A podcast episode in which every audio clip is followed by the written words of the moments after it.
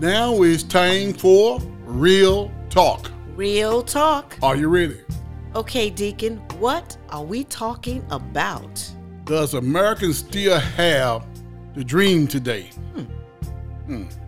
Good question, huh? Yes, it is. The main reason the American dream is dead for all Americans, regardless of race, is due to wealth inequality in the U.S. today. As the world has become more involved, more jobs requirement education further than high school requirements.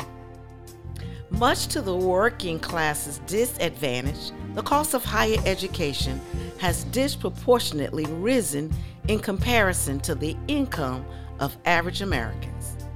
This makes a college education much harder to achieve for people from lower income families. One must also consider what is meant to be a middle class family in America.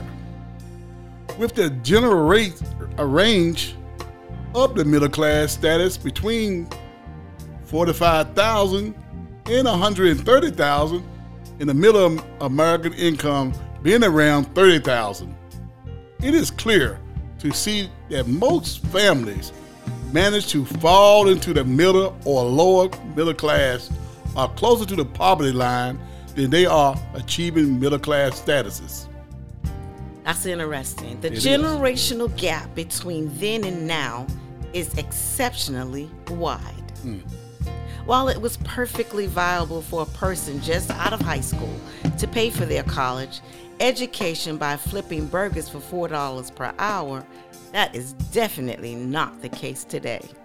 Inflation has increased at an alarming rate, while the minimum wage has not.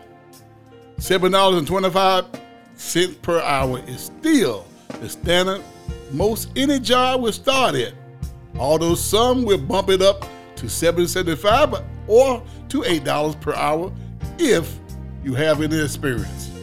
But for a young person who has never worked before, the prospects are grim for the amount of money they will be able to make in a single summer. The same idea applies to millennials' housing crisis. The cost of owning a home is almost 40% higher than it was in 1980s, which is around the time that late boomers were finishing college. We could no longer afford these lives our parents led, or the lives their parents led during the birth of American Dream. And on the same level, the American dream is something commonly used by today's older folk to berate and belittle millennials for their financial instability. The idea that a person who works a full time job 40 hours a week with benefits can be totally financially stable is a falsity we need to stop perpetrating. It's by no means possible for every American because of racial inequality, gender inequality, and a lot of other things that cause people to be stripped of any chance at the American dream. The American dream has never been real for most Americans and instead has served as an unachievable standard for generations for people of all backgrounds. It is a concept that I despise and that I'm tired of hearing used by older generations as a reflection of their relative success in attaining this unrealistic ideal as proof of their superiority. Its goal was the promotion of consumerism and capitalism as a societal norm, and sadly has reached past its goal and still seeps into our lives a half a century later. Now, that's real talk.